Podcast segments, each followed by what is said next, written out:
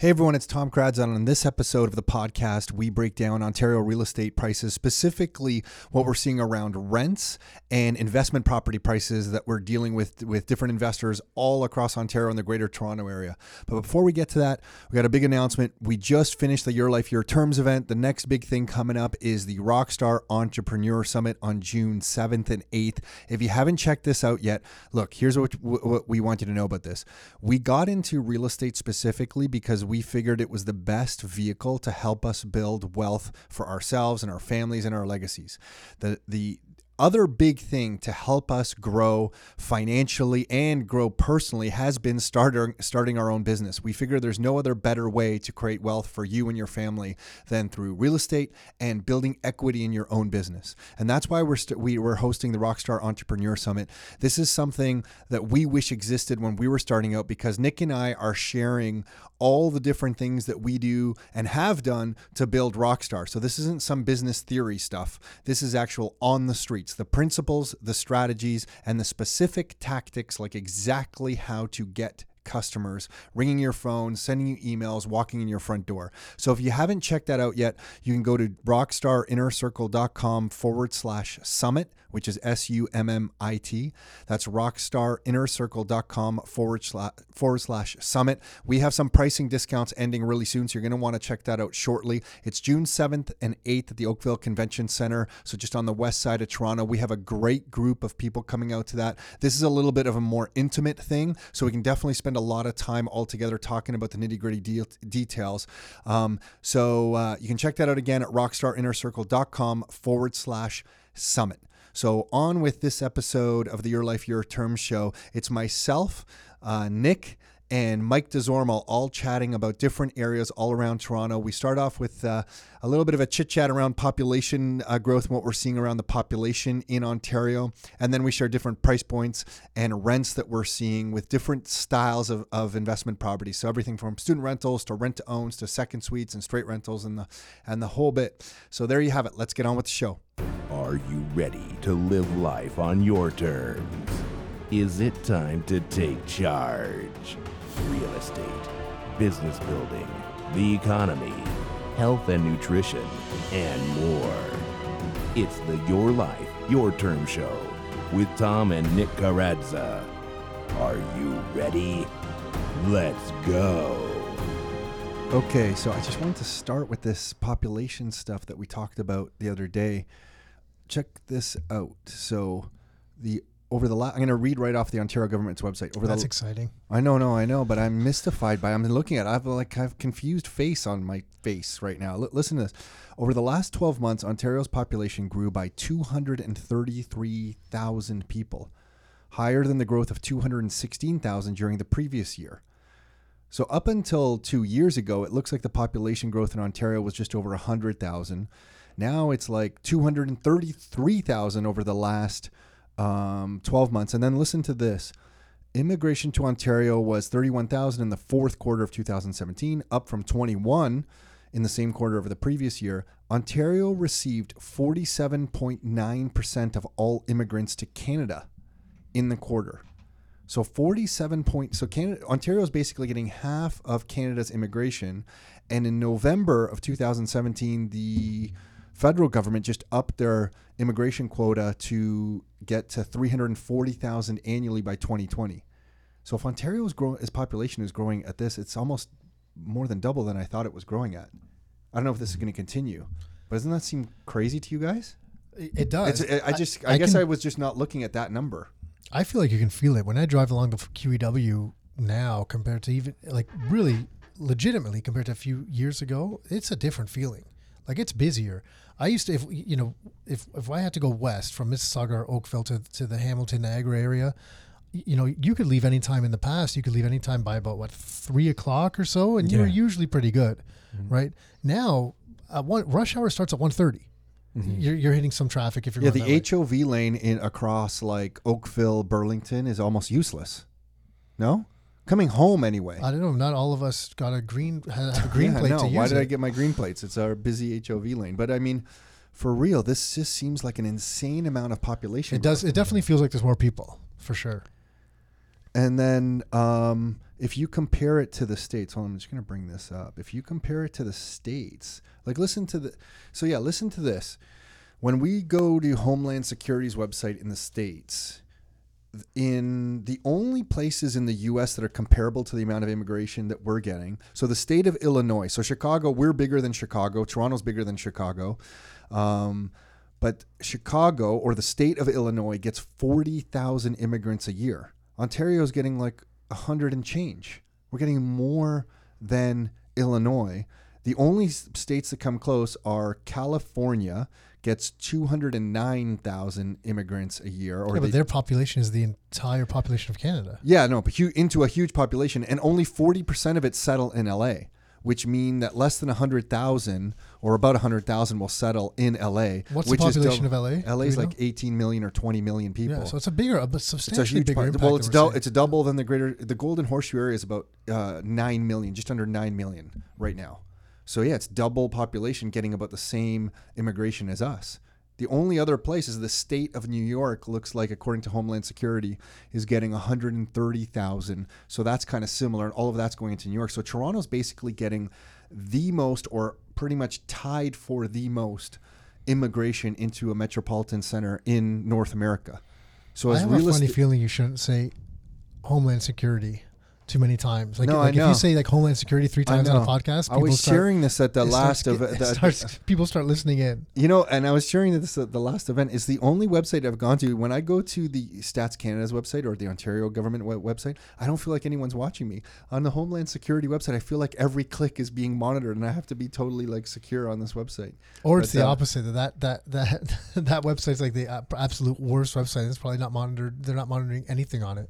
But think about that for real estate investors. Like we're investing in the greater Toronto Golden Horseshoe area and we're getting the most immigration than or, or tied or close to about as close to we we can see as the most immigrants in I know some people are thinking about, about it, so I'll ask you. What about but what about the people moving out of the province? Because those numbers, those Ontario numbers include all that stuff. Yeah, right? no, those are that That's two hundred and thirty. That's a net number. Like it's just completely staggering to me. And then you know what else? I was just looking at it. I just did this before you guys sat down. They have projections from um, on the Ontario government's website here. There's projections from 2021 to 2026, that five year window, and their projections. So who knows how accurate they are? It's the government. They're not going to be accurate. But uh, it's like 168,000 a year. So the whole idea that Ontario's population or this area was was growing at like 100,000 seems almost like it might be low. Like this area is kind of exploding. Like I don't know if this area is like exploding in, in population, but that's across births and deaths. So the, what they did is they looked at births and deaths, immigration, uh, net migration into the province and out of the province, and it was still a net population growth of 233,000. Anyway, I'm just stunned by it. I, I can't believe it's. I just think that we're blessed to be investing in this area with this kind of population growth. And then I wanted to ask you guys about stuff you guys were talking about. And Nick, it was I think it was to your point about just like people how you were talking about the condo market and like as that as a bit of a barometer for looking at what's going on in the rest of the Golden Horseshoe. Yeah, well, I mean, you know, uh, in surrounding areas, people might not pay attention to the Toronto market, but it's really important to pay attention to what's happening in Toronto because it, it drives so much of what happens in the suburbs. Because of affordability in Toronto, just all of a sudden, you know, if you cut prices half in Toronto, then a lot of le- a lot less people are going to want to be living in the Durham region or up in Barrie or things like that. They might they might be happy to move into the city if they're working in the city. So, the Toronto demand and supply, you know, fundamentals down there matter a lot because it's it's what drives a lot of other stuff, and we've seen it over the recent years. It's it's why there's been a lot of price appreciation in outlying areas because as affordability got tighter in Toronto, more people that were looking in Toronto said, "Okay, forget it. I can't afford in Toronto anymore. I'm now." You know, there's city people that said they swore they would never live in the suburbs, and they're perfectly happy now moving out to the suburbs because they can't afford what they were looking for in Toronto anymore. So, that's why it's always been important for us to kind of understand that market even if even if we weren't ever going to invest specifically in Toronto I, and I'm not saying we wouldn't um, or aren't but um, but it, that's why it's important for us to, and to I think the understand. crazy part for me is that when people used to leave Toronto, it was like, okay, I'm going to move to Mississauga. But what I'm hearing now more is that people are not just leaving Toronto, they're leaving Mississauga and they're going to places like St. Catharines or Brantford. You know, like we're talking about like places that I never thought we were going to be talking about Well, as a population. Not even base. that. Look at a number of years ago. Barrie Barrie was cottage country. I mean, th- and th- this Barrie has not just been cottage country for a long time now, but Barrie was cottage country. That's what it was, right? And now it's really a bedroom community of, of Toronto, right? Look in the Durham region. There was all sorts of jokes about Oshawa. You know, it was the schwa. It was like, you know, like, and I'm not, you know. So now that I've offended some people, I feel like I can really start. Um, so, but but the, the we grew up in Mississauga. Enough people made fun of Mississauga. yeah, that's true too. But but legitimately, there there were now now it's like a viable option for people or or, or further out. So we grew up in Mississauga. Mike grew up in Toronto. He was probably making fun of us when he was growing up. We have uh, speaking of uh, people and where they're choosing their place to live. We have a friend from Niagara, Sarah and I, who works in Toronto. She rents in Toronto, but she's asking us to find her a place in Niagara Falls. So when she, you know, settles down and wants to move into a home, she doesn't want to live in Toronto. She wants to live back in that property in Niagara Falls. So the the, the, the her goal is right now is for us to find her a property that she'll rent out for five, ten years, and then she'll move back to Niagara Falls after she leaves Toronto. wow, her But she- family's from Niagara Falls, I guess. That's where she's orig- from originally. Correct. Yeah, she's the girlfriend of the boyfriend who gave us that top secret Bloomberg tour in New York City. Oh, We were there. cool. Yeah, the yeah, yeah. girlfriend yeah. of the boyfriend. Yeah, yeah. That was a great tour. That was a great tour. Yeah. That was one floor of all free food, remember? It was That's great. right, I was yeah. yeah. I had fun waiting for the guy because it was like a full on free for all for all, all the Yeah. all the treats you could handle. And then yesterday, uh, Sarah and I, it was our seven year wedding anniversary. So at three o'clock, we left to head to Niagara on the lake from. Um, Are you about to try to tell everyone of how something special you did for your wedding anniversary? To throw us all under the bus. No, so we were fortunate. We grabbed the HOV lane, but you're right. Yeah, it was it was it was slow, but not compared to the regular lanes, which were gridlocked. And that was all the way out until we got past Hamilton. But what I noticed is from going towards Niagara, from the end of Stoney Creek all the way out to Lincoln, which is about a 20 kilometer run down the QE towards Niagara, we're really locked in between. You want to talk about the water in the greenbelt? We're It's really tight. locked in. It is a tight, tight narrow there. corridor, and I never, I never really paid attention I always stare at the map at that section. I don't know why. yeah, there's two other items. There's the highway, and then there's these power lines that you know the city's not going to do anything with those. They're going to keep them there. So between the water, the highway, the power lines, and the green belt, it's a narrow run. So you got to go up on top of the mountain. That's why places like Smithville are exploding right now. Stoney Creek, top of the mountain, exploding. Bimbrook. Binbrook, exactly. Yeah, Niagara.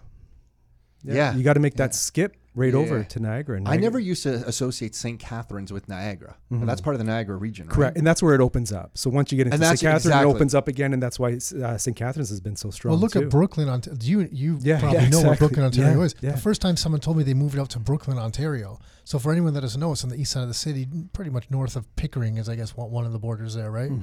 And um, and when someone's like they're moving to Brooklyn, I Yeah. thought they were moving to Brooklyn, New York. I didn't even know there was a Brooklin, Ontario. Yeah. And now Brooklin, Ontario is a viable option. 407 is right there, Mhm. right? There's communities being built all through, Yeah. all through that, and now with new infrastructure, there's been there's been huge growth over the last number of years there, and there'll be continuing to be because people are being pushed out of these more expensive areas right on the 401, Mm-hmm. and they're being driven a little bit further out to where the affordability is. No different than what's happening. The, you guys are discussing the west side of the city. I'm discussing the east. Same same dynamics, just different location on the other side of the city, right? And I think I remember Nick, you were recently sharing the condo kind of prices, like how much condo prices and rent grow. Like condo prices have gone up like crazy. Rent of condos has gone up like crazy. So just as yeah so so the condos are the new in toronto condos are the starter home right? That's basically been the trend a number of years. Because of affordability the starter home is no longer like a single family detached or you know the bungalows that there used to be it's pretty much turned into the condo. So when that became fact and less people could afford the detached all this money is poured into the condo market right? And that's what's been driving i mean there, there has been a number of investors but that's what's been driving the this price point. That's the change. And that's why the real estate market right now is still the on the higher end higher priced homes is still a little bit slower whereas you're looking at the smaller starter categories are active in, in pretty much every area that w- that we're we're seeing. It's very active in that category. And in Toronto that's the condos and, and, and townhomes right? The prices year over year for those things are up about 20 from 2016 to 2017 we're up 25% and you know as a as kind of like a whole. I, I don't know if this maybe I'm looking at a graph here. It's somewhere between 20 and 25 it looks closer to 25 so that's the price per square foot um, jump that that's gone on. But that'll come back down because even a little bit 2017 was abnormal. Like you're not going to have those jumps year over year right? But rents at the same time are up about 11% so those are those are big numbers. But what you, what you'll see if you look at the same gra- uh, similar graphs you'll see that the, the income required to purchase a condo um, now in the greater toronto area is at about $100000 up from just over 80 um, just under sorry 80 last year. At the beginning of 2017 it was just under $80000 and now it's gone up to about 100000 and the move from about 85 to 100 that extra $15000 of household income that's needed is because of those new mortgage rules. Those made it tighter for everyone to be able to qualify. Um, so so like even you know even for the, from the affordability factor people still need more income to even be able to qualify for these homes. So to that's to buy them, which because less people can afford them, even though we still have a demand issues there, that's what's causing the jump in rent prices, right? Rents being up 10 or 11% year over year. For sure. And with the cost per square foot in Toronto, we're looking at roughly like in between a thousand and eleven hundred a month for a, a condo to, to purchase. But uh, on the outskirts, you're looking at about almost half that. But the rents are not half of what you would be getting in Toronto. It's only a couple hundred dollars difference, which makes it so attractive on the outskirts to grab some of these condos. Talking about that narrow corridor run towards Niagara um, after Stoney Creek, a lot of condos are being built there, but that's actually a really good scenic view, like between the highway and the Lake Ontario. Why? Because you're looking at Toronto. You see, Yeah, this, you see yeah. this- the smog You're- around you're- Toronto. No, you're Well- not. Lo- yeah, no, it is a good Yeah, view. It you're, is you're good past view. Hamilton, so you're not Yeah. catching any of the Unless you're on the factories back side of the condo and you're just looking at the factories in the highway. You're in the highway. Well, But if you- escarpment, you want get, the you get a high view. enough floor, you'll be looking Yeah, at the that's escarpment. right. Yeah, yeah, you look over it. Yeah. Yeah. I'll never forget when I was uh, at still at Oracle. I had to install a database in the middle of the old Stelco plant. There, it was when it was still Stelco. I literally felt I don't know if it's like sulfur. I don't know why I'm saying sulfur. Yeah, I felt like sulfur was falling from the sky and Yeah. just sooting me as I walked through this whole thing. And I went into this big, uh, right into the middle of the Stelco steel plant, and you walked outside. And it was like old barns, like it was weird kind of setup. And uh, I walked into one little shack. And it was like five guys in there playing solitaire on an IBM server that must have been worth at the time like a hundred thousand dollars, and they're playing solitaire. On, and I was there to fix it. I just remember it was a hilarious thing. But you're right. Solitaire was the advanced. That was advanced gaming at that time. Yeah, yeah. There was these guys like in big construction boots and just playing solitaire on this like super uh, awesome computer. Anyway, um, yeah, yeah, yeah. You're right. That's a small corridor, and it is a good view. It is, yeah. I think, but uh, but you you said a thousand dollars a month. You mean a thousand dollars a square foot to purchase a condo? Correct, yeah. In, Toronto, Correct. And it's like half of that in the outskirts. Correct. Per square foot, yeah. Yeah, it's kind of like a little bit of an arbitrage play because if you can buy it for half of that in areas where you know it's growing, but rents aren't half of that, you're Yeah. kind of like winning. For sure, yeah. Yeah, and if the population trends continue, if people keep continuing willing to move out to those areas, even though so, some of those areas don't really have jobs, to be fair, they really are bedroom communities, right? There are some other areas that have jobs and ha- have that type of stuff um, and have that type of pricing as well. Yeah, there, there's opportunity. And the reason I like talking about this stuff so much is I just think with everything going on in the world that if you can find a good property that uh, pays for itself, I still think it's the ultimate asset to own. Like a lot of people, whenever I'll talk about that, some people will challenge me and they'll say like, "Yeah, but you know, house price, it's a bad time to buy. It's a bad time to buy. Prices are overvalued." But I don't think it's a bad time to buy if you can have a, a rental property where the income pays for the expenses. Because Nick, this is something that I've shared with Nick before. I'm like, hey, the way I look at prices is they're going to go up and down. There's no doubt. Like I don't think real estate prices are going up uh, continually by any means, but I think they're going up and down. It's like carrying a yo-yo, where the yo-yo is going up and down while you walk up a set of stairs. Like the prices are going to go up and down, but long term, if you keep moving and keep surviving and staying in the real estate market, the prices are going to do you well. I don't think the Golden Horseshoe area is going to be an area 10 years from now where people are going to look back and say, oh, it was a good thing we didn't buy.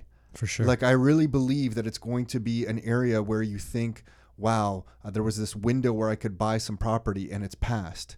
And it's kind of awful to think that way because I don't know what that means for the next generations who want to buy homes. Like I think it's just going to be generation of renter after renter, you know. So and Nick, you were saying the condos, like uh, even now in Toronto, half of all condos are purchased by investors who are renting them out. Yeah, it was roughly half by half. It was an Urbanation. I think Urbanation CIBC did a report um, together that they released those numbers. It was rough- roughly half half.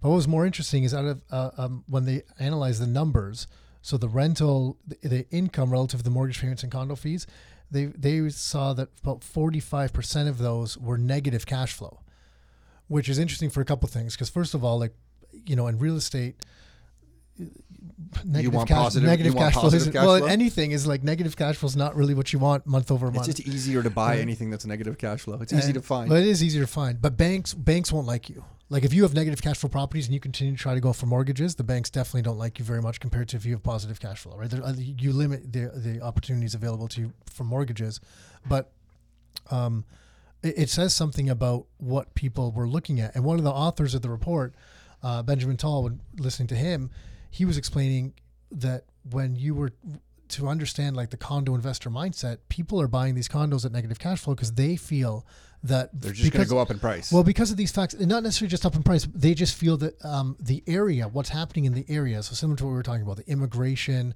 uh, the infrastructure, the, the development of, of this area, some of the restraints on um, on the land available for future development, that type of stuff is going to cause this area to become more dense. And you know, with these underlying principles, they then the prices will rise. So it's not just I- I'm sure some people are going into it blind thinking, well, it's real estate, it just goes up, which is not the case, right?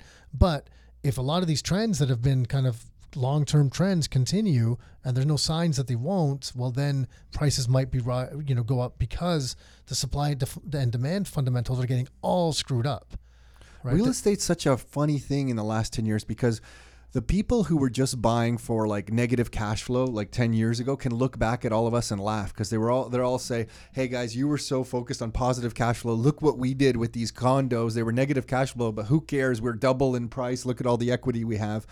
Um, but in our minds it's always just safer to buy positive cash flow because if there's ever a downturn, you're going to survive. And Nick, like you're saying, the banks like you and stuff. So, but there's those, people who bought negative cash flow blindly and they look back and, and kind of laugh. But then there's also this other segment of the real estate market that looks at us like today and says, what are you guys talking about real estate? Like it's so overvalued. You can't, don't, you know, don't buy it. And I feel like telling them, hey, this is one way to sidestep a little bit of the financial system to own your own assets, have full control, and have properties that pay for themselves. So, like, you almost have like these two groups. Like, one is so super pro, and they look at you as a person who wants positive cash flow and kind of laugh that you've missed opportunities. And then there's this other group that's so negative that they look at you and say, hey, you, you know, real estate's just overpriced, bad time to buy.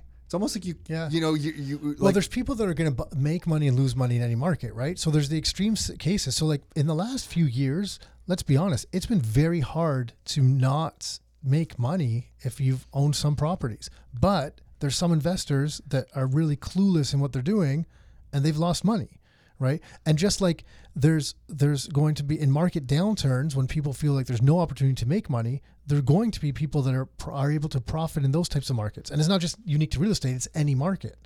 So it, it's I just think it you know if you are if you educate yourself and make smart decisions and willing to kind of have a little bit of hustle, you can make it work. Just it's not it's not flipping rocket science, man. It's pretty simple stuff. You, it's like simple numbers. Every month you figure this out, and you try to rent it out for that much or more. It's not like it's not super complex.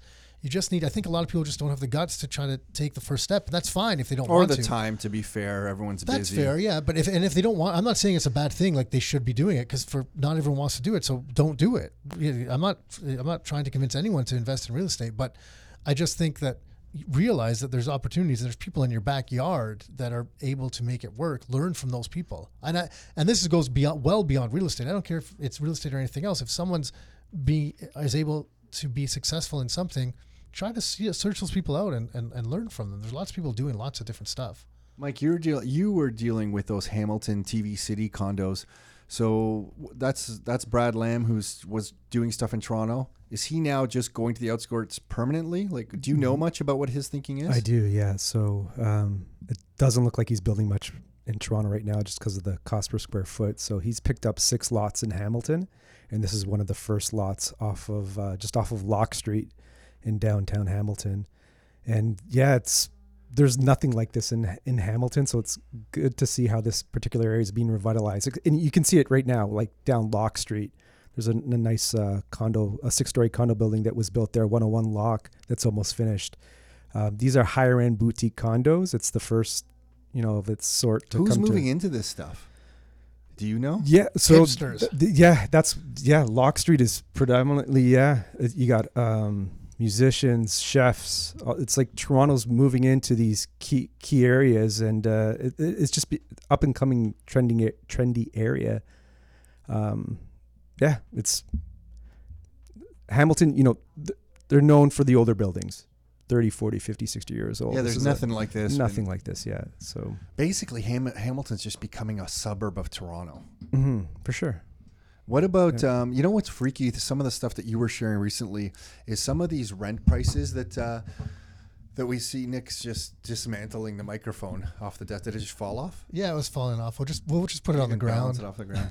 um, you know what's weird? When you were sharing some of these rent prices, I just wanted you to share some of these prices, and I just want to start with the first one because you shared some prices in Brantford. Well, let me ask you first. What are you seeing in Brantford as far as like rent or rental property rent prices? Yeah, Brantford's growing.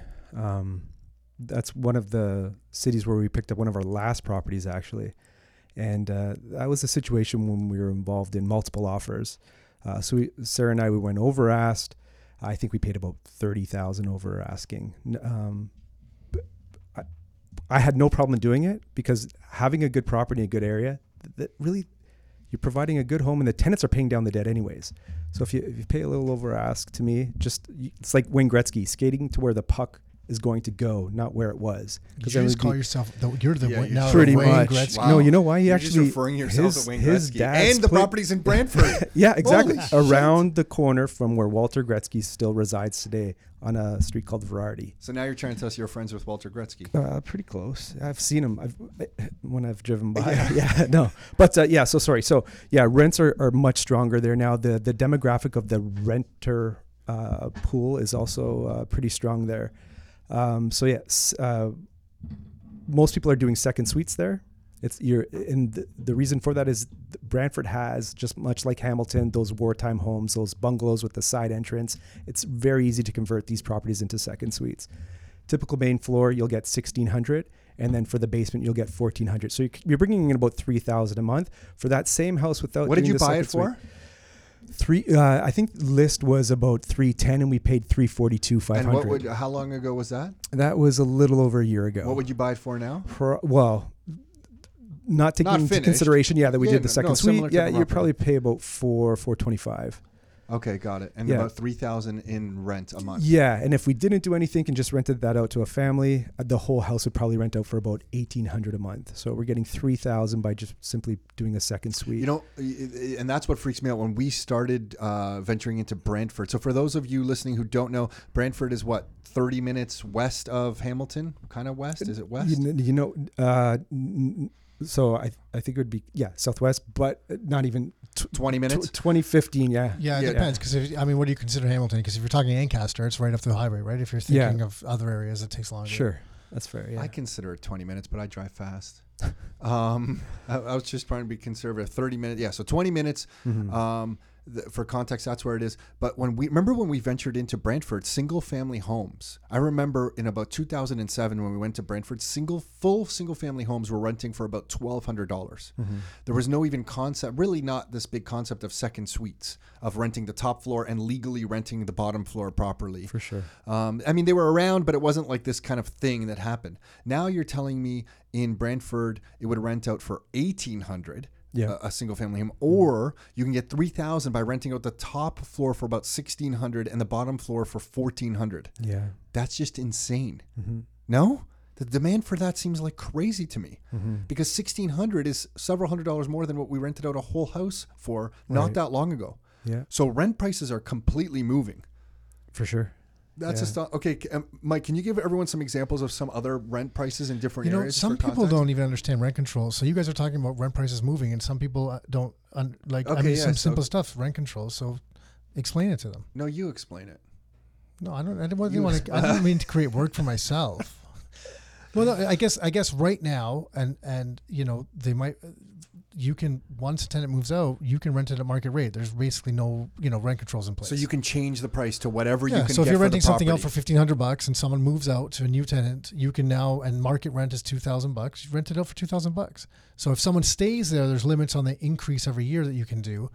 Um, some some formula the government uses that no one's really ever. Which is always going to be like by between one percent and two percent. I think they capped it at two point something. Even Yeah, it's yeah, been over every year. Yeah, something but you know that. what's astonishing that if you raise your rents on that like 1.5 percent a year or whatever it is It every helps year, a little bit, it- yeah. no, it adds up over Yeah. several years Yeah, for sure. 1.8 this year. Is that what it is this Yeah. year? But yeah, so if you are switching tenants, you can rent it out for whatever the market will Yeah. bear. So that's and that's what's caused a lot of you know the higher rent prices because as people move, then people can kind of it can you can keep up with with market rents. So, Mike, can you walk us through what you're seeing in some different areas just to paint the picture of what's happening to rents? Because this to me is like astonishing. Sure, yeah. Uh, Welland, a single family rental would is roughly about 1800 as well. So, like now, we- like Welland, Well, exactly. Yeah. what do you think you got in Welland like even five years ago on Yeah. a single family?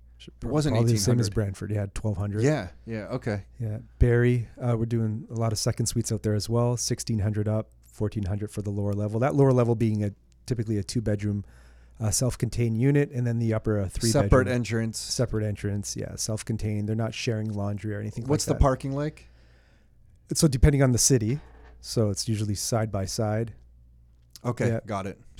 uh, uh, single family rental in Barrie has really uh, significantly increased too in regards to the rent. We're getting around two thousand a month on For that. what kind of house? Two thousand a month for It's probably looking three at three, bedroom? three bedroom, yeah, one and a half bath, fully detached, detached. semi-detached. uh, detached. Yeah, semi might get about 19, Okay, 1850. okay. Yeah, Hamilton similar, uh, sixteen hundred up, fourteen hundred down for for second suite. Uh, easily two thousand a month uh, in Hamilton for a single family rental right now. Uh, Niagara Falls, uh, nineteen fifty. That was for so 1950 was for a Single single family family rental. home rental. Yeah. And how much would you buy that property out in Niagara Falls for? Niagara Falls, you're looking at about 375. It's coming up to 400, but still really reasonable. yeah. Yeah, you're getting a nice house in Niagara Falls with a decent lot. Uh, Oshawa, uh, 1600, uh, 900 for like a one bedroom basement apartment in the basement, or about four, 1400 for a two bedroom uh, unit down there. St. Catharines, 1495 for an upper unit and 1295 for a lower. so this 12.95 for a lower in St. Yeah. Catharines. That you can get like that's get repeatedly, or is Yeah. that like what you're seeing on the high end of the range? Yeah, especially when you're saying, okay, so you're going to get a three bedroom upper for 1495 and you're going to pay $200 less and, and go into a basement, but that basement is brand new. Okay. That is a brand so this is someone who's bought the home, Yeah. uh, renovated the bottom floor. Yeah. It's a nice bottom uh, basement, two bedroom, Two bedroom, yeah. and they're able to get like thirteen hundred dollars Yes. Yeah. a month. Okay. Yeah. Uh, Guelph, 1950. Guelph is a strong market for a single family rental. Second suite, similar numbers, 1600 up, 1400 down. And then London. London's a bit stronger on the second uh, suite numbers, 1650 up and 1350 down. And the reason for that is because in London, they call it an accessory unit, and the second suite is not in the basement. It is a uh, another building that was built usually to the side or to the back of the original home. So 1650 is what the family's renting out the home for, the original home that was on that footprint, and then 1350 for that addition that was built. That addition's typically about 800 square feet. It's uh, one floor living, two bedrooms, a bathroom, and a kitchen, separate entrance. It's separate, but it's attached to the house Mhm. on the main Yeah. floor of the house. Yes, yeah, it's ground floor living. Yeah, usually off to the like to one side of the house or to the back of the house. And what's that reference? What's that called? Uh, uh, Accessory? ex- accessory unit, I believe. Yeah, Yeah, got it. Okay. yeah. Yeah, so that just seems crazy to me that now like we're renting top floor on a second suite for more rent than we rented a whole house out before not too long ago. hmm Like this is kind of like the demand that I think if if we extrapolate this out like 10 years, like where are we headed? This Yeah. seems insane to me. No? Yeah. Am I I guess I'm the only guy that seems like I'm just astonished by this kind of stuff. And then Nick, what we're- we uh we're seeing um sometimes I think we buy properties for different purposes. Like one of ours is an Oakville rental property that uh, the rent is solid on that single family home. That's that one's what twenty three. The rent's it's actually low. It's below market. Okay, the rent's low at twenty three fifty on that one, but that particular one because it's in Oakville, the appreciation has like really marketed that. Yeah. So when we bought that, remember when we bought it, we just felt like this particular area in Oakville, the prices had already started moving. This thing was available. Um, it was we could have rented top and bottom. Um, we did for a little bit. Then the bottom people moved out. We decided just to rent. These people up top wanted to pay more and just have the whole house. We decided that they were a good fit for it. So they've been in there for for a while now, and uh, and they've been really good tenants. But when we bought it, we jumped on it because we thought that the values were moving because some had already had, and there was really no plans to even revisit this property. The numbers, the cash flow numbers on it, kind of suck. It was like br- basically break even. Maybe we make fifty bucks, seventy five bucks, whatever. Um, but it was just simply like, hey, let's let's we we think something's going to happen in this area. Let's buy this property, hold on to it for the next. I think we were saying ten years, and you know that was three, I guess, three years ago or something. We bought that property we're like, let's hold on to it for 10 years and then we'll figure out what to do with it. You know, we have a lot in an area of, of the city that's being redeveloped. A lot of houses have already been knocked down and rebuilt. We could use it for something like that. We could we could hang on to it longer. We could do something else with it. You know, we'll, we'll figure it out then. So it wasn't this cash flow play that, you know, like an, you know, the typical income property. It was more it was almost very similar to the approach that some of those condo investors would take that we were speaking about where they're not so focused just on the cash flow they're like look i'm just buying i just want this long-term asset paid off by you know the majority of it paid off by someone else over those years, and that was the approach we took, and it's it's actually worked out really well for us. I also think just as your uh, life stages change, like when we were in our 20, it was it was all about cash flow. Mm-hmm. Like it was cash flow, try to generate cash flow. But then as you get a little bit older and you acquire a little bit of stuff, and you don't need like every little drop of cash flow into your life, you can buy properties purely for an appreciation play. So your strategies can yeah, kind of if change. you have adi- if you have additional savings and finances around, so you don't need to exactly. worry if there's a hiccup with the property. Yeah. You don't need the yeah. cash flow from it to always reinvest in the property. You could take yeah. care of things when you need to. There really is something to be said. I know in my life personally, you know, uh, looking back, it, I I never started investing with with like the goal to actually own assets. I was just like I don't know, I figure I'll buy some rental properties and you know they'll make some money and someone will pay off the house and it seems to make sense. Like it really wasn't that thought out. But looking back now in hindsight i'm like man for me i just feel like when you own assets it doesn't have to be real estate it can be other stuff but other stuff of actual value not depreciating assets and you know things like car like cars that end up you know every time you drive it is worth less. When you own these things it just gives you a lot of flexibility, financial flexibility in your life. So like as you're able to acquire assets, and it's something that we're never really taught. Like you're not taught about assets and liabilities really. You kind of are just on like um like an income statement, right? Right? Or balance sheet for for a business here. You know, when you Yeah, no one breaks stuff, it down. But like owning assets really changes things because no. then you can move those assets around. You can trade one asset for two assets. You can you can do all sorts of different things when you own assets. And and in hindsight, you know, I didn't really see that. I see it now, and I'm glad that I've, I've t- me personally have taken that path, and it's something that I would continue to do. But it changes things for sure. I think I kind of look. I think because now, uh, right about this time of year, some people are graduating from university and you know getting into a career. I think the only reason people should get into a career is to earn income in order to acquire assets. Like that's it forget the whole career progression because who knows what the next 20 and 30 years is going to look like with algorithms and artificial intelligence and uh, all the changes in the career trajectory that anyone's going to have in all professions, like literally every pro- profession. I literally look at earning an income as an excuse to get some money to then go acquire assets. Because I forget, Nick, I forget what book we were reading, but somebody gave us this awesome book where the guy, he's this guy, multimillionaire dude, and he breaks down, he says, You just want equity in your life just always get equity get equity in properties get equity in businesses and never give up equity mm-hmm. and i just really kind of we like you're saying we always thought cash flow we never understood the value of owning properties for long periods of time. And I, th- I see some people, they'll buy properties. And Mike, I know you see this all the time. They'll buy properties for one or two years. It'll go up a little bit in value. Yeah, they and they need out. an extra $100,000 in their lives. So they'll sell it. And I'm always thinking, no, because if you keep that for another five or 10 years, that one single property might change your whole financial life well, instead then, of taking the $100,000 today.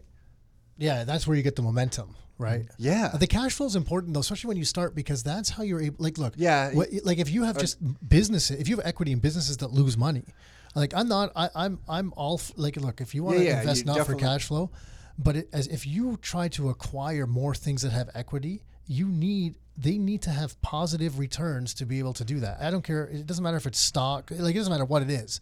You need something with positive returns to be able to allow you to acquire more things. You know, on a side note about the education thing, one of our past designers I was speaking to today, graphic designer that we used to work with, went on one of these kind of freelance sites online to uh, register to do some freelance work. And that site said, you know what? We actually have so many people with this skill set that we just don't need you right now.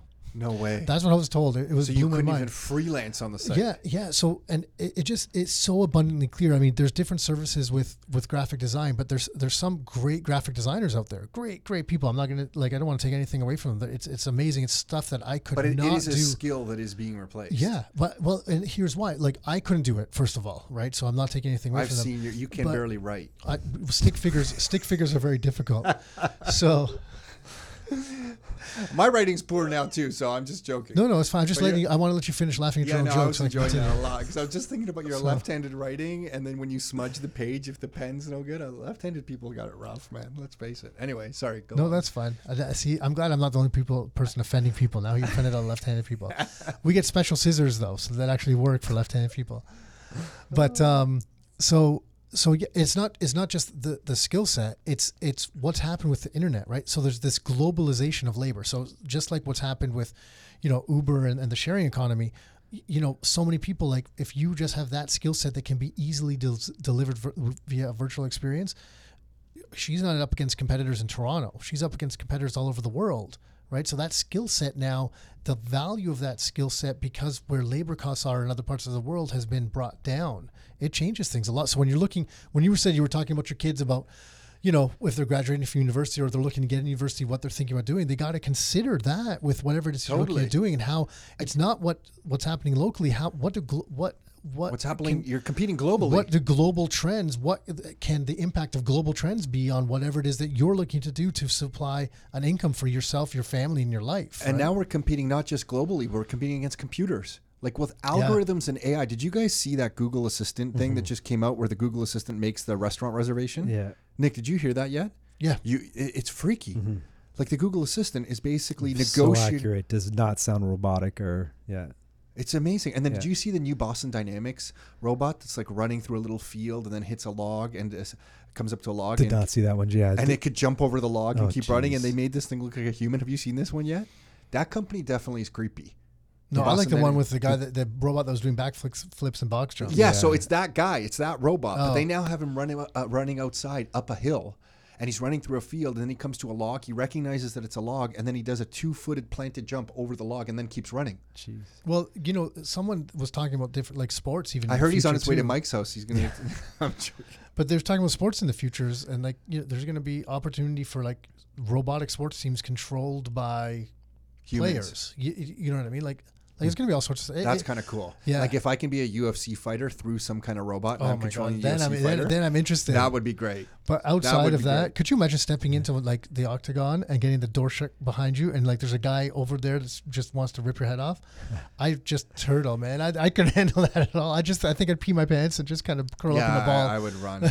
One of Tim Ferriss's uh, mo most popular books is that he's read and ref- refers to um, for for people to read is uh, Ready Player One, and they just came out with that movie. yeah, that's right. Yeah, you got to check What- that out. yeah. it goes along these lines of virtual reality. It's it's pretty intense. Yeah, yeah, yeah, yeah. No, I- that's a definitely. I gotta, I gotta check it out. But going back to yeah, properties and cash flow or not to cash flow. So I, I have someone. I have a childhood friend whose mom's retired. The whole premise of her investing is strictly cash flow. She needs that income. But then I have other investors where they're like their income is already strong. They don't want a cash flow. They just want this debt ta paid paid down over the years. But they, that's the last thing they want right now. And that's who you're competing against as a real Ex- estate investor, yeah. and what's driving demand. So when it makes it hard to find cash flowing properties, Yeah. th- that's why, because not everybody is looking for the cash flow. Mhm. You're competing against all kinds of different investors. Right. And you know how we joke around saying it's so hard to find good investment properties, and every year it gets harder. Mhm. I just think every year it is going to get harder. Oh, geez, and, yeah. and and ten years from now, we're going to all look and say, if you didn't take the opportunity today to get one, Yeah. like why? You Mhm, know, for sure. um, Mike, what are you seeing on rent to own world? Like now that mortgage changes are tightening up, we're seeing a little bit more demand again in rent to own. For you know? sure. Yeah. And uh, somehow, some way, although lending's getting tighter, I've had two rent to owns buy out recently. Really? Yeah, which is good, right? Good for these families. Like I, I applaud them. They did what they needed to do in order to, you know, take over the home. But, you uh, didn't want to lose the asset. No, of course Yeah, not. yeah, Yeah, yeah. in hindsight, but uh, I I knew what I was getting into. Um, but yes, rent owns are, are coming in strong again, and the down payments are, are, are pretty good too. These tenants are coming in with, on average, like the lower on the lower end, it's ten thousand a month. Uh, sorry, ten ten thousand as their upfront option fee, and then the the rents that we're getting, they're a couple hundred dollars more than what we're already getting on a single family. So if we're getting two thousand a month in a particular area, that rent to own could be 2300 24 2500 a month uh, because of Yeah. the credit So getting. it's one strategy to do use cash flow. Uh, Yeah. to create some cash flow For sure. is for a rent to own property. There's yeah. another one that you shared recently, just to give uh, an example. The Hamilton fourplex numbers that you shared. Can you just share the numbers on that so people get an idea? 790 was the purchase price. The rent was 4390. So cash flow was almost $700 a month on that that particular property. Then there was a triplex that we got recently in Kitchener. So that was the it got listed the day before the ice storm. I had three home inspections in London coming back in that storm. An investor out of Ancaster who I already sh- sent him the property the night before. I'm like, "Hey, this just got listed. I think we should go see it." It's by the photos it looked like, you know, the best This is the triplex Kitchener ever seen. triplex. Kitchener triplex. So I called them on my way back in, in that ice storm. I have never seen so many cars in the ditch on the way back from London. I'm like, uh, you know, do you still want to meet me? Do You still want to go out there? He's like, yep. I'm like, okay, let's do it.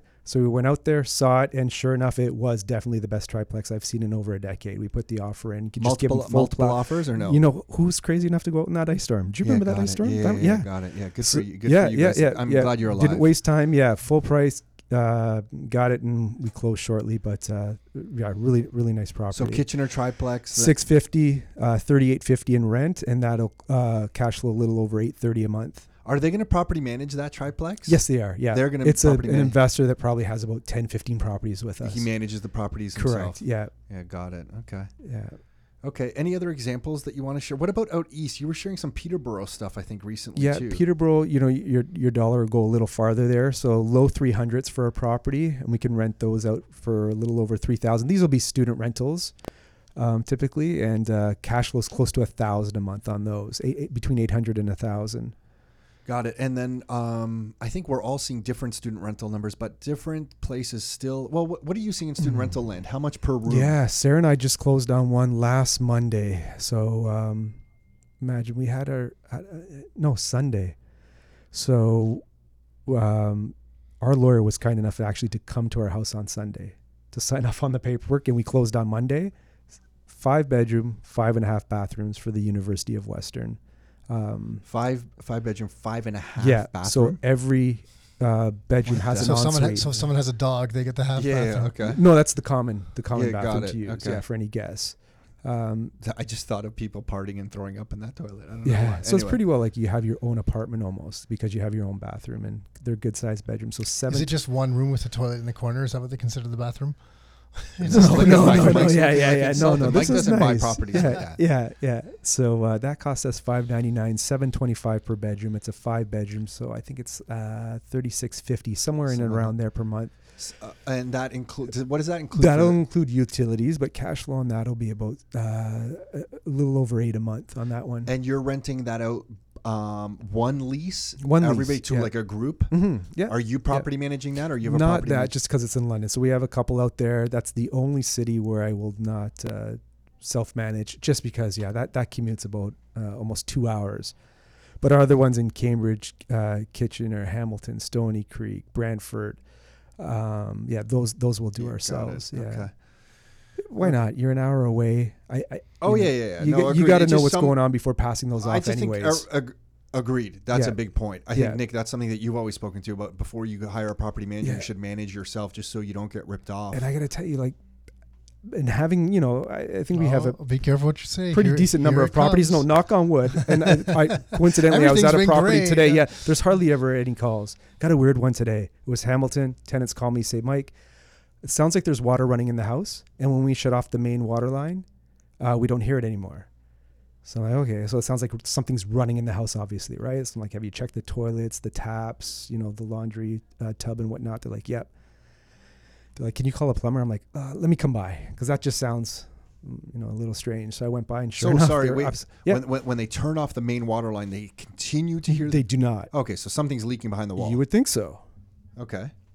I so I go there. Um, the valves open. I check everything that can possibly put out water. Lift up the toilet tanks, and there's nothing. But And, you uh, hear the water. hear the water. So I call the city. So the city's going to investigate it. So there might be a small break in between the road to the house. Huh. So and when can hear the water running Well, from inside the house. well, because if you shut off the water, the water can't get to the house, okay. so that it, that it could still spill out, sure. right?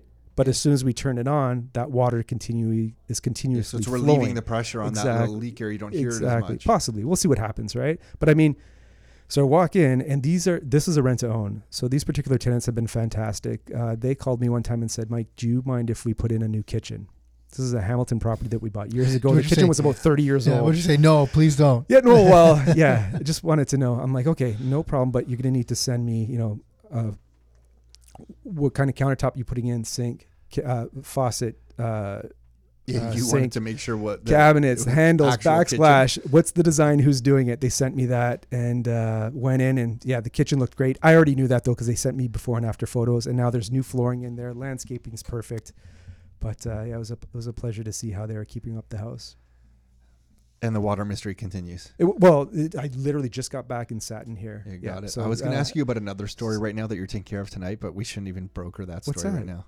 Oh yeah, Yeah. yeah. Why not? No, No, no, I don't think Okay. so. Save You it don't for have to another bring day. Bring up any names. Save it. Okay. No, no, no. Save that one for another day. Save that Well, one. uh, I just Oh, we can I leave know- a I- cliffhanger. no. we can leave a No, no, No. I didn't know what you guys Yeah. were Just talking leave about. that one until Yeah, we yeah. figure out what's going on, Okay. and the next time you're Okay, on, yeah. we'll share that, That story. Don't involves some even bring. people's personal Yeah, situations. don't that even we bring up the probably- name. Don't, yeah. don't. Someone might connect Yeah. the dots on that's too crazy. Yeah. all right. Um. anyway, I think uh, I just wanted to. Yeah, uh, the, the, the big point, I guess, in all this, uh, I'll, I'll just sum Yeah, something up yeah, that yeah. we're seeing is that, look, there's there's really two. It's so we're rock- still again, seeing it- demand. Yeah, and it's not rocket science. There's really two ways people are investing. Some of them are more focused on equity appreciation, right? Whether it's more mortgage pay down or the expectation of, of appreciation, price appreciation, which is never guaranteed, right? But you know, if you have an understanding of, of a lot of other kind of micro or macroeconomic forces, it can give you some kind of, you know, certain not I don't want to say certainty, but some sort of uh, infrastructure to, to to make your decision on. And then there's the cash flow component of it, which is cash flow is relatively stable even in different environments, um, no matter what happens to the underlying asset value, so the, the property price, the, the cash flow is still there. If you can rent out for cash flow now, the chance of you being able to rent out for cash flow in the future, very, very strong uh, based on history and all sorts of different areas, right? So you look at that, and that's kind of what we're seeing. Like Toronto's the hub of everything. The closer to the Toronto you get, as a rule of thumb, the harder cash flow get, uh, you know, the t- tighter cash flow gets. Doesn't mean it doesn't exist. Doesn't mean it's not possible. You know, but if we have to kind of paint with broad strokes here, that's the way we see it. And as you go into the out, outskirts a little bit, into the suburbs of Golden Horseshoe area, um, still some very good uh, areas with population growth and jobs and, and new infrastructure being built, public transportation, roads, all this, all this stuff going on. You can still get some good cash flowing properties too, if that's the, that's what you're interested in. So it's kind of there. To your point earlier about where we live, man, like so many people are looking for investments elsewhere. Like they're always looking, like you know the you know the uh, what's what was that book called, Acre of Diamonds. Do you remember that little Yeah, book? that's Acre right. of Diamonds. It was a Yeah. really good short little book. It was like 50 pages or something. It was really easy read. And it's just like, man, if you can't make something work right here, Mm-hmm. you're only complicating your life by looking elsewhere. We live in there's such um, a good amount of opportunity in so many different areas, so many different strategies right here.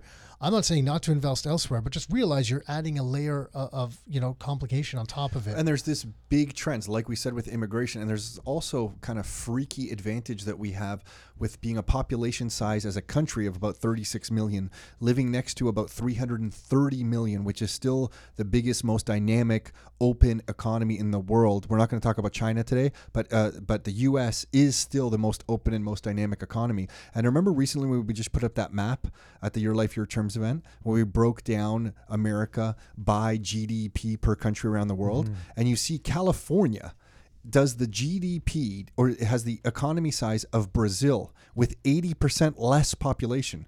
New York State has the economy size of Spain with 50% less population. Illinois has the GDP or the ec- uh, economy size of Saudi Arabia. Illinois. Texas has all of Canada. Mm-hmm. Like we just happen to be a small population, butt up right against this massive beast of an economy, and we luckily get the trickle over of that effect of, of just happening to be in this particular location. So immigration next to a big economy around the Golden Horseshoe, we kind of have all these great cities. I, I don't know. I, I, in I, a I think we're fortunate. there's lack of purpose-built rentals happening. Yeah, so all this demand coming in and Yeah, no new rentals, exactly. basically leaving it up Yeah. to individual investors Yeah. to take care of that demand. When's the last time you really seen you know a decent load of apartment building? and when they buildings were- being when built? uh, when the liberals announced rent controls, Nick was talking Yeah. about this earlier. How some of the developers that were going to build purpose-built rentals pulled them off the market Yeah. and are now selling them as condos. Mhm. You know what's another? So yes, to that. You know what's another trend that you sent something to me. I don't know if it was Can Read or some other of the REITs, but there's been a few of them now that um, a lot, a, a number of these REITs um, are getting out of some retail, uh, not so much commercial. Yeah, that's right. That's but- RioCan. but- That's RioCan. right. But it was, uh, but there was a couple other ones that I saw. Actually, I don't know if I sent them to you. But anyways, there's, there's been a couple other ones that they're making some changes to their portfolios. They're getting less retail, or they're selling off some retail and trying to get into more residential. Mm-hmm. Um, so maybe they'll that'll increase some supply for pur- pur- purposeful rental, rentals. Maybe it won't. Maybe they'll buy existing stock. Whatever, it doesn't matter. It's just interesting to see how that level of money and where they're looking, at, at mm-hmm. opportunities as well, right? Totally. You, mm-hmm. gotta. You, we, we're always monitoring that type of stuff. And you know, sometimes people will come up to us and ask at this point, they're well, like, you know, hey guys, if prices continue to increase, I don't get it. Who's going to be able to like rent these properties from us? And my point is always like, hey, shelter is a need. It's not like a want. It's not that people won't be able to afford to rent. They'll find a way to make sure that they can rent. It's just that the the they won't of go the, to movies anymore. yeah, their disposable the disposable income that's left after they pay for shelter is getting diminished, and that's the destruction of the middle class. That's the separation in the next ten years that will completely separate people who own assets and those who don't. And I don't even agree with it. I don't like it. I just want to be aware of the trend and share with everybody we can possibly share these ideas, so that if you kind of agree or at least think about it, maybe you can take advantage of them too. What's it? Since you mentioned it, what's the URL for that report? Again? No more. Yeah. So we took StatCan data to show income growth over the last like 25 years and TREB uh, real estate price data and map them against each other so you can see income compared to asset price growth.